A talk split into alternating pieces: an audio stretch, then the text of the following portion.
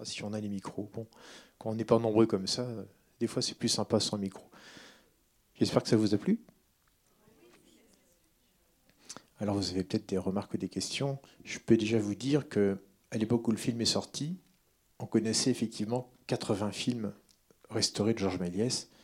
Je peux vous annoncer aujourd'hui qu'on a dépassé les 200. Et tout ça grâce à un truc assez fou euh, qui s'appelle le piratage. Il semblerait qu'un certain nombre de gens, euh, à l'époque où Méliès vendait ses films, en ont fait des copies pirates, qui ont donc échappé aux inventaires et qui ont aussi échappé aux outrages du temps et à la destruction. Et il y a donc un certain nombre de films qu'on a pu retrouver parce qu'il en existait des copies pirates. Voilà, donc ça c'est pour dire qu'il ne faut peut-être pas brûler tous les pirates, on ne sait pas du tout dans quelle mesure ce qu'ils font ne peut pas un jour servir l'histoire. Voilà.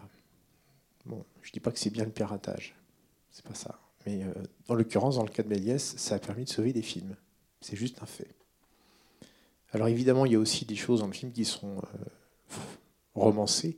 D'ailleurs, le film est l'adaptation d'un livre euh, écrit par Brian Selznick, donc c'est un mélange déjà d'éléments historiques réels et de parties romancées. Donc, euh, il y a des, Hugo Cabret, qu'on voit dans le film, n'a pas existé en tant que tel.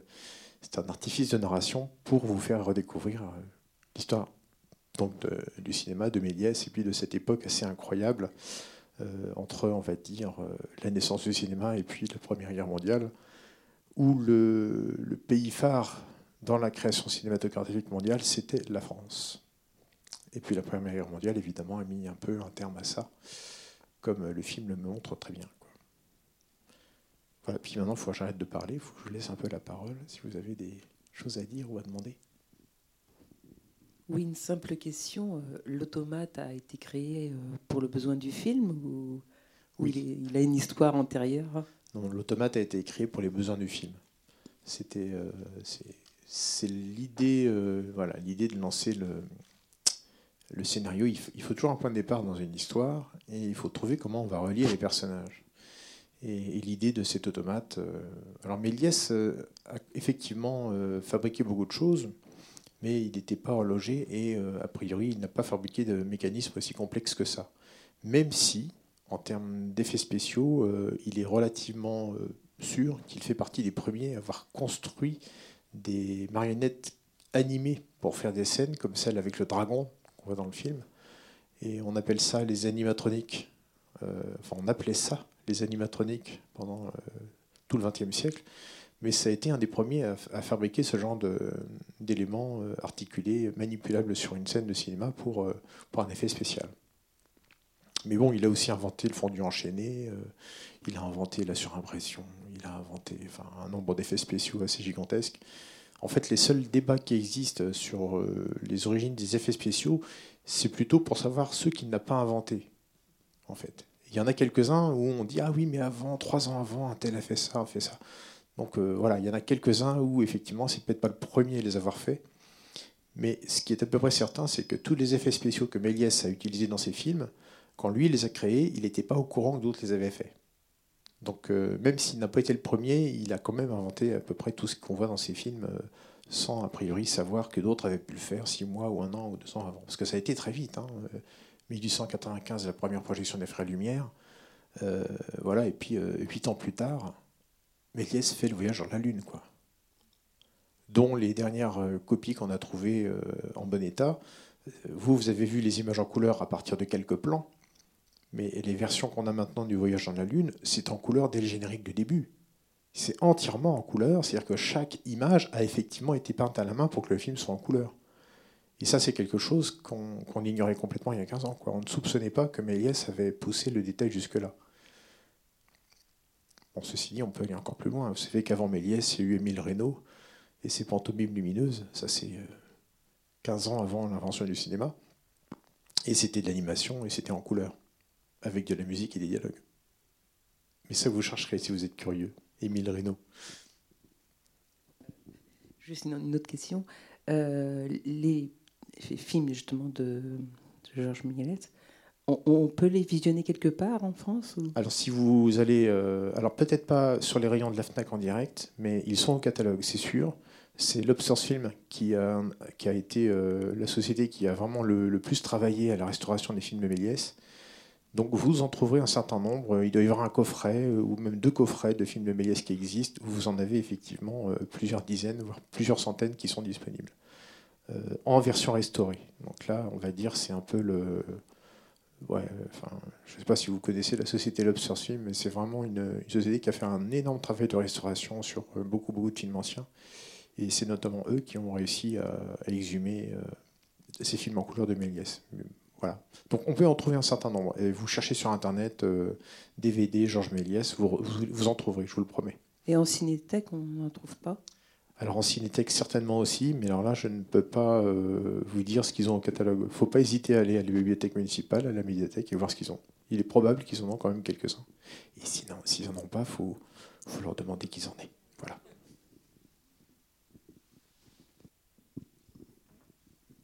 Je voulais savoir combien de temps il a fallu pour, pour faire ce film qui est quand même euh, Et oui, alors ça, j'ai pas la réponse à cette question de combien de temps il a fallu pour faire ce film-là. Euh, honnêtement, j'ai pas regardé combien de temps il avait fallu.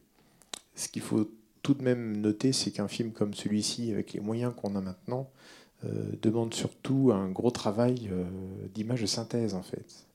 Oui, il y a eu du tournage dans le, sur place, il y a eu des scènes tournées à Paris, mais il y a eu beaucoup de scènes tournées en studio, et il y a un certain nombre de scènes, je vous en avais prévenu avant la projection, qui n'ont pas été tournées, puisqu'elles ont été créées directement en image de synthèse, notamment le passage où vous avez le train qui déraille dans le rêve.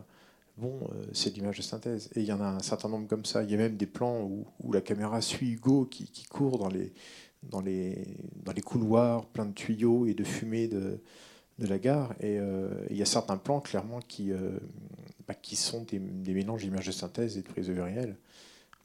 Donc ce qui est compliqué, si vous voulez, sur ce type de plan, c'est que ce n'est pas forcément euh, le temps que ça prend pour que le film entier soit fait. C'est le nombre de personnes qu'il faut mettre au boulot en même temps pour que le film soit fait pour telle date, en fait. C'est plutôt comme ça qu'on raisonne. parce que, bon, les segments restaurés des films que vous avez vus ici, ben, rien que le, enfin, restaurer 10 secondes d'un film euh, de Méliès euh, en couleur, je n'ai pas d'idée sur le nombre de semaines que ça prend. À combien de personnes, avec quelle expérience et avec quel matériel. Oui, donc la question du temps, euh, elle, est très relative. Voilà, c'est une personne toute seule mettrait sans doute un million d'années, mais bon, si vous mettez 5 ou 600 personnes à temps plein, peut-être qu'en quelques mois, un an, deux ans, c'est fait. Je pense quand même que ce projet-là a, demandé euh, quelques années euh, déjà pour euh, monter la production. Vous avez certainement remarqué que le film est produit. il y a deux producteurs. Il y a Martin Scorsese, donc c'est un film autoproduit, et l'autre c'est Johnny Depp. je ne pense pas que vous ayez vu beaucoup de films produits par Johnny Depp. Ça veut dire que Scorsese, pour faire ce film, n'est pas du tout passé par les circuits de financement habituels. Les boîtes de production qui sont derrière, dont vous avez vu les noms génériques, on est d'accord euh, C'est pas euh, c'est pas Disney, c'est pas Touchstone, c'est pas Paramount, c'est pas pas les grandes majors qui ont produit ça. Ben euh, franchement, vous êtes connu et célèbre pour faire des films de gangsters et vous arrivez avec un scénario de film de Noël. C'est pas évident quoi. Et puis je pense que Scorsese n'avait pas tellement envie de, faire ce film avec, les grands studios partis sur son épaule à lui dire ce qu'il fallait faire. Euh, il voulait vraiment faire ce film-là comme lui le sentait, euh, d'une manière, à mon avis, vraiment très personnelle. C'est certainement, euh, à mon sens, un de ses films les plus personnels. Je, voulais vous demander quel regard il porte justement Scorsese sur ce film, puisque c'est pas habituel comme. Ça, c'est typiquement la question qu'il faudrait lui poser directement et, à laquelle je serais très maladroit de tenter de répondre. Je peux, je peux, juste vous donner mon avis, mais c'est pas du tout dit que Scorsese sera d'accord. Donc, je pense que Scorsese est comme beaucoup, beaucoup de, cinéastes qui ont vraiment rencontré le succès et la gloire. Euh, il y a toujours un moment où on a envie un petit peu de, pas de renvoyer l'ascenseur parce que l'idée c'est mort depuis longtemps, mais au moins de, de dire, euh, de dire un peu, de rappeler aux gens d'où on vient, quoi, et de dire oui, ok, je suis, je suis un bon cinéaste, j'ai fait plein de super films, mais, mais pourquoi j'ai fait tout ça, comment euh, j'ai démarré, qu'est-ce qui m'a donné envie, qu'est-ce qui m'a donné le goût? Et c'est pareil pour les écrivains, les cinéastes, les musiciens. Il y a toujours un moment où euh, on fait une œuvre et où on, parle du passé, on parle des choses qui, qui nous ont construit nous-mêmes en tant qu'auteurs, euh, mais avant qu'on le soit. Quoi.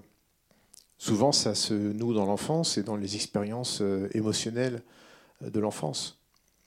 Et ce qu'on fait raconter à Méliès sur sa première expérience de cinéma, c'est quelque chose qui, qui, moi, quand je vois ça, ça m'évoque un, un, autre cinéaste français qui s'appelait Paul Grimaud. Alors, Paul Grimaud, c'est le monsieur qui a fait Le Roi et l'Oiseau. Et dans le coffret avec l'intégrale de Paul Grimaud, vous trouverez aussi peut-être quelque part, euh, il y a un petit documentaire euh, où euh, Grimaud est interrogé par un spécialiste du cinéma et il lui raconte sa première expérience de cinéma.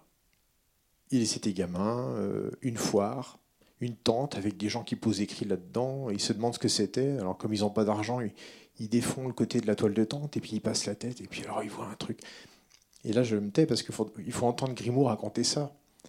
Et clairement, euh, le gamin de 6 ans qui voit ça, il repart de lui, il n'a rien compris à ce qu'il vient de vivre, mais, il se rend bien compte qu'il y a quelque chose là qui va, qui l'habiter toute sa vie. Et, je crois que pour des gens qui, euh, effectivement, ont découvert le cinéma dans des conditions comme ça, alors Scorsese n'est pas si vieux, hein, mais, certainement qu'à un moment de, sa vie, euh, ces, films-là ont, ont, eu un impact. Quoi. Ne serait-ce que parce que, enfin, moi, je donne des cours d'histoire du cinéma un peu. Euh, et, en fait, il n'y a pratiquement pas un effet spécial aujourd'hui euh, qui ne soit pas une modernisation de quelque chose que Méliès a mis en place. Quoi. Donc après, on peut discuter de beaucoup de choses dans le cinéma. Évidemment, il n'a pas tout inventé. Mais au niveau technique, euh, parfois, vous ne savez pas comment faire quelque chose. Vous regardez un vieux Méliès vous dites, mais évidemment, trouver votre solution. Quoi. Et ça paraît dingue, mais je vous promets que c'est vrai. Je suis intimement persuadé que Scorsese a vécu des moments comme ça, peut-être euh, pas seulement avec des films de Méliès, mais, euh, mais de puiser dans cette culture. Parce que le nombre de films cités est, assez gigantesque. C'est un, film, il faudrait mettre la pause, si vous le voyez à un autre moment, mettre la pause sur le générique et noter les, toutes les références films. Il y a du Harold Lloyd, il y a du Buster Keaton, mais pas que. Enfin, c'est un foisonnement. Et, là, on se rend compte qu'effectivement, euh, oui, M. Scorsese est un homme de culture qui aime l'histoire du cinéma et, certainement que depuis très longtemps, il rêvait de faire un film qui, euh, qui lui permet de partager cette passion. Il y, a, il y, a, une main qui était levée tout à l'heure. Attendez, attendez, prenez le micro. Euh, moi, ce, qui me, frappe en, voyant le film, c'est le caractère très intimiste finalement de la mise en scène, qui tient sur un, seul décor quasiment, qui est ce hall de gare, avec très peu de personnages qui se croisent. Et quand on regarde le nombre d'acteurs au générique, c'est assez peu nombreux. Les autres sont en image de synthèse. Il a très très peu de personnages. Et il y a un côté presque film à la, à carnet où, on est sur un, microcosme en fait, avec très peu de personnages. Et ce qui fait que les moyens sont là, mais l'essentiel n'est pas dans les moyens. Et on est toujours, en fait, euh, finalement, on s'intéresse à quoi? À la rencontre de la femme et, de l'homme avec le chien. Euh, enfin, on s'intéresse à des tout petits trucs euh, qui sont euh, qui servent à rien pour l'intrigue, quoi. Mais, mais, qui sont uniquement là pour créer aussi un caractère, enfin oui, très intimiste dans un film qui pourrait ne pas l'être et être bouffé par la machine, quoi. Oui, mais vous avez bien remarqué la forme de la clé. Tout est dit. La clé a une forme de cœur, et donc ça rejoint complètement ce que vous dites. C'est-à-dire que les seuls personnages auxquels on s'intéresse, c'est ceux qui ont quelque chose à vivre là. Hein, que ce soit le monsieur qui ne sait pas comment aborder cette dame parce qu'il y a le chien qui l'a mort. Alors il va aller jusqu'à trouver un petit, un, pour que les deux chiens s'entendent bien, pour qu'ils puissent s'asseoir à côté. Voilà. Et puis il y, a la, il fleuriste avec le, militaire ancien combattant. Enfin, qui... Donc ce ne sont que des histoires de gens qui, euh, bah, qui essayent de, vivre des choses euh, émotionnelles fortes et puis qui, euh, qui ne peuvent pas, soit parce qu'il euh, y a un peu de violence, soit parce qu'il y a le souvenir de la violence avec cette guerre, avec les, les, blessures qui qui font que le pauvre gars, il peut plus bouger la jambe sans que ça grince, et que le grincement, ça irrisse les poils à tout le monde. Enfin, c'est... Non, c'est vrai que c'est un, c'est un film certainement sur, euh, sur le cœur, et puis sur... Euh, voilà, c'est vrai qu'il est... On parle de mécanique, mais, mais la, vraie, la vraie chose à réparer, évidemment, c'est le cœur. Évidemment, c'est, c'est, tout est là. Et, euh, alors, je ne sais pas du tout ce que Scorsese... je ne suis pas sûr qu'il ait fait de film depuis 2011. son truc sur le Japon, là. Je l'ai pas vu celui-là, mais, euh, mais ça mérite. Voilà. Euh, je, je, vous avoue que je pense que Scorsese, j'imagine difficilement qu'il va revenir au, au, style de film qu'il a fait avant. Et c'est un petit peu comme euh, des cinéastes comme, euh, comme Miyazaki, voilà. Hein. le jour où il a fait Princesse Mononoke, après, ben, il, est passé à autre chose, quoi. Mais il a fait aussi un film sur le, cette, cette, cette année au Tibet, il a fait Euh, 7 ans au Tibet, c'est Scorsese Sept ans au Tibet, non Ou c'est Jean-Jacques Hano Ouais. Je crois que c'est Jean-Jacques Hano. Il me semble qu'il en a fait sur le, sur le bouddhisme. Eh ben, je- j'en prends note et j'irai voir parce que là, vous me, je Ouais. pré- je ne prétends pas du tout connaître la filmographie de, de Scorsese par cœur. Ouais, non, ce que je voulais rappeler simplement, c'est qu'en 2011, il y a deux films qui sont présentés aux Oscars, qui sont partagés les 10 Oscars. Il y en a eu 5 pour The Artist, et 5 autres, c'est pour euh, Hugo Cabret. Ouais. Naturellement, les, les grands, les grands Oscars ont été au, à The Artist, mais il a quand même récupéré euh, l'Oscar des effets spéciaux. Oui, ça mérite d'être rappelé. Et, et je rappelle aussi qu'on le voit dans le film, puisque c'est lui qui joue le photographe, euh, au moment où le petit euh, professeur, le l'auteur du, du livre là, oui, a Oui, le- rencontré Le euh, professeur de cinéma oui, oui, le professeur euh, Ta- Tabar là où je- Oui. rencontre euh, Méliès. Eh bien, c'est c'est Martin Scorsese qui est le photographe de plateau. Là, on le voit plusieurs fois. Effectivement, oui, j'avais lu ça, mais, euh, mais je n'avais pas pensé à en reparler. C'est vrai que Scorsese, je ne crois pas qu'il apparaisse lui-même dans beaucoup de ses films. Des cinéastes le font énormément, mais, lui, je crois que c'était une des premières fois qu'il le faisait. Effectivement, c'est marrant de se dire qu'un gars comme Scorsese se met en scène comme simplement assistant plateau de Méliès. C'est peut-être là le petit hommage caché le plus sympa qu'on puisse, qu'on puisse mentionner. Voilà. Bah écoutez, je ne sais pas si vous avez d'autres questions. Oui. Alors, les effets spéciaux de Scorsese? Alors là, c'est un peu compliqué de vous répondre parce que euh, d'abord, c'est un film qui a été conçu pour la 3D au départ. Donc là, on le voit en 2D pour un certain nombre de raisons techniques, mais vous avez bien percuté à différents moments que euh, à la fois les axes et la, la manière dont l'image a été composée euh, permettaient de voir des choses dans une grande profondeur, notamment euh, les balanciers d'horloge, euh, les cages d'escalier. Il y avait un, un travail scénographique qui était conçu de sorte à euh, rendre extrêmement dynamique l'image 3D. Et donc, comme le film a été pensé dans une large mesure avec cette idée-là, ça, c'est des choses que nous, on n'a pas forcément pu tout le temps voir dans le film. On l'a vaguement perçu à certains moments euh, en se disant, tiens, oui, euh, mais, mais voilà. Mais quand on revoit le film en se disant ça, il y a des choses qu'on va percuter de façon plus notable. Après, bah, je ne sais pas du tout ce que vous attendez de moi, c'est de vous expliquer comment est faite telle ou telle scène.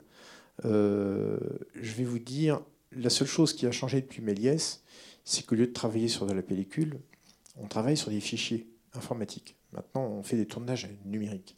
Ce qui veut dire que là où Méliès était obligé, par exemple, de couper, puis de faire sortir les squelettes, puis de mettre en place son système pour que la fumée explose au moment où il redit moteur, et ensuite de découper sa pellicule pour raccorder correctement, ça maintenant, on, le fait euh, numériquement. C'est-à-dire que hum, on va pouvoir effectivement euh, supprimer les squelettes, à la limite presque sans couper euh, le film. Quoi. Et euh, effectivement, on n'aura pas cet effet de saute qu'on avait à l'époque. De plus, on va pouvoir recréer numériquement des images, de sorte que si à un moment euh, il en manque quelques-unes, on va les refabriquer. Et ça, effectivement, c'est euh, pas seulement euh, la technologie numérique qui le permet, c'est aussi parce qu'il y a des gens qui apprennent à s'en servir. Et les premières images de synthèse, euh, ça remonte quand même aux années 80. Et oui, il y a un film qui s'appelle Tron, des de Disney, qui était le premier film à intégrer des images de synthèse. Ensuite, euh, on a intégré ça surtout dans des dessins animés, en essayant de faire ce qu'on appelle du cel shading pour pas que ça se voit trop, quoi. Et puis ensuite, on a essayé de mélanger de l'image de synthèse à l'image réelle. Alors là, il y a un film que je vais vous citer, que vous connaissez peut-être, qui s'appelle Forrest Gump, de Robert Zemeckis, dans lequel vous avez donc Forrest, joué par Tom Hanks, qui va serrer la main de trois ou quatre présidents des États-Unis. Donc là, au moment où on va incruster le Tom Hanks filmé récemment avec l'image d'archive, et il y a des images d'archives qui ont été faites en pellicule, en magnétoscope, enfin, il y a plein de textures d'images, donc à chaque fois, il va falloir faire jouer à Tom Hanks, lui faire jouer la, la gestuelle de quelqu'un à la place de qui on va l'incruster dans l'image, mais il va rester à faire en sorte que les mains du président et de l'acteur soient parfaitement synchrones. Et là, c'est un travail d'animation. C'est des animateurs qui vont reprendre image par image pour retravailler chaque image et qu'elle soit parfaitement en cohérence et qu'on ne se rende pas compte que tout est fabriqué. Donc ça, vous voyez, c'est, le film intègre ça. Au dernier degré. C'est-à-dire que vous avez euh, en permanence, dans chaque plan, des éléments qui ont été filmés en, prise de vue directe, avec des acteurs et des costumes, et d'autres éléments qui, eux, sont faits en incrustation. Mais on ne peut même pas dire que c'est la première fois que ça a été fait, parce que c'est euh, voilà, le, premier film qui a, vraiment utilisé ça à large échelle, c'est Avatar de Cameron. Et on ne peut même pas dire que c'est la première fois que ce type de technique est utilisé pour faire un film historique puisqu'avant ça, il y a eu Le Gladiator de Ridley Scott, où tous les décors de la, vieille Rome sont faits en images de synthèse. Mais qui l'a remarqué? Donc on vit une époque un peu particulière parce que vous regardez un film et euh, à moins d'avoir un super œil ou d'être très informé, voire les deux, euh, il est devenu très difficile maintenant de distinguer une image fabriquée d'une image euh, authentique. Autrement dit, on est bientôt en 2018, et une image en 2018 ne prouve plus rien. Sauf éventuellement le talent de celui qui l'a faite, mais vous, ne pouvez plus démontrer une chose vraie à partir d'une image. Ce qui va réfléchissez-y, vous verrez que ça pose plein plein de questions quand même. Ah bah voilà. Ah oui, le Loup Wall Street que j'ai. Ah, voilà, on me dit, depuis, il a fait Les Loup Wall Street, Silence et The Irishman, qui va sortir en 2019 celui-ci. Vous voyez, ça veut dire qu'il va sortir un film dans un an et quelques. Donc Le Loup Wall Street, je ne l'ai pas vu en entier, mais c'est vrai que c'est un film euh, également euh, assez différent. Euh, voilà. Moi, j'ai pas répondu pleinement à vos questions, mais, mais comment dire votre question sur les effets spéciaux, ça supposerait qu'on choisisse une ou deux séquences et puis qu'on passe une heure dessus, en fait. Ce que je fais en cours, mais là, ça va être compliqué. voilà. Mais euh, non, mais voilà, je ne peux pas tellement euh, développer plus que ça. la chose qui est devenue la plus facile à faire maintenant par rapport à l'époque de Méliès, c'est ce qu'on appelle l'incrustation. C'est-à-dire d'avoir, euh, il est l'heure, c'est ça? D'avoir une séquence arrière-plan tournée à un moment et une séquence avant-plan tournée à un autre moment. Méliès, lui, il faisait tout en même temps. Vous aviez l'aquarium avec les homards devant la, scène. Et tout est tourné du même plan. Il y a eu une autre époque, 20 ans plus tard, ça va être l'époque par exemple de King Kong, en 1933, où euh, on va tourner une première fois les, image par image euh, Kong en animation, et puis on va le projeter euh, sur un écran qui va être derrière la scène où les acteurs jouent le truc. Et on va donc refilmer le truc qui a déjà été animé, plus ces acteurs à l'avant-plan. Et si vous regardez le King Kong de 33, vous verrez que quand on fait ça, l'image arrière-plan a toujours un grain un peu plus important et des contrastes moins forts. Pourquoi? Parce qu'on a une perte de qualité systématique quand on filme une image projetée. Et ça, c'est un problème qu'on n'a plus en numérique. Par contre, on a toujours les problèmes de cohérence de lumière et puis euh, les problèmes aussi de cohérence d'espace. Euh, et là, effectivement, il faut, être très très attentif à ça, parce que euh, ce qui fait que le spectateur se retrouve dans une scène, c'est qu'il a toujours le sentiment de savoir où il est dans la scène. C'est ce qu'on appelle la spatialisation. Et quand vous reverrez ce film, si vous le revoyez, euh, vous verrez que ça, euh, c'est là que vous savez que vous êtes avec un vrai metteur en scène. Que, que ce soit des images en prise de réelle ou en animation, ou un mélange des deux, vous savez toujours où vous êtes pour voir l'action. Et ça, ça va pas de soi. Ça, c'est vraiment de la construction. Et euh, vous pouvez avoir de très bons effets spéciaux, mais si vous n'avez pas la bonne mise en scène, vos effets spéciaux ils vont tomber à plat. Ou soit ils vont se voir, et un effet spécial ne doit pas se voir, soit on ne va pas savoir où on est, et on va décrocher de la narration. Là, je vous ai dit deux trucs qui ont l'air simples, mais il y a de quoi y réfléchir. On va peut-être s'arrêter là parce qu'on doit rendre la salle. Merci à vous. Merci, à toi.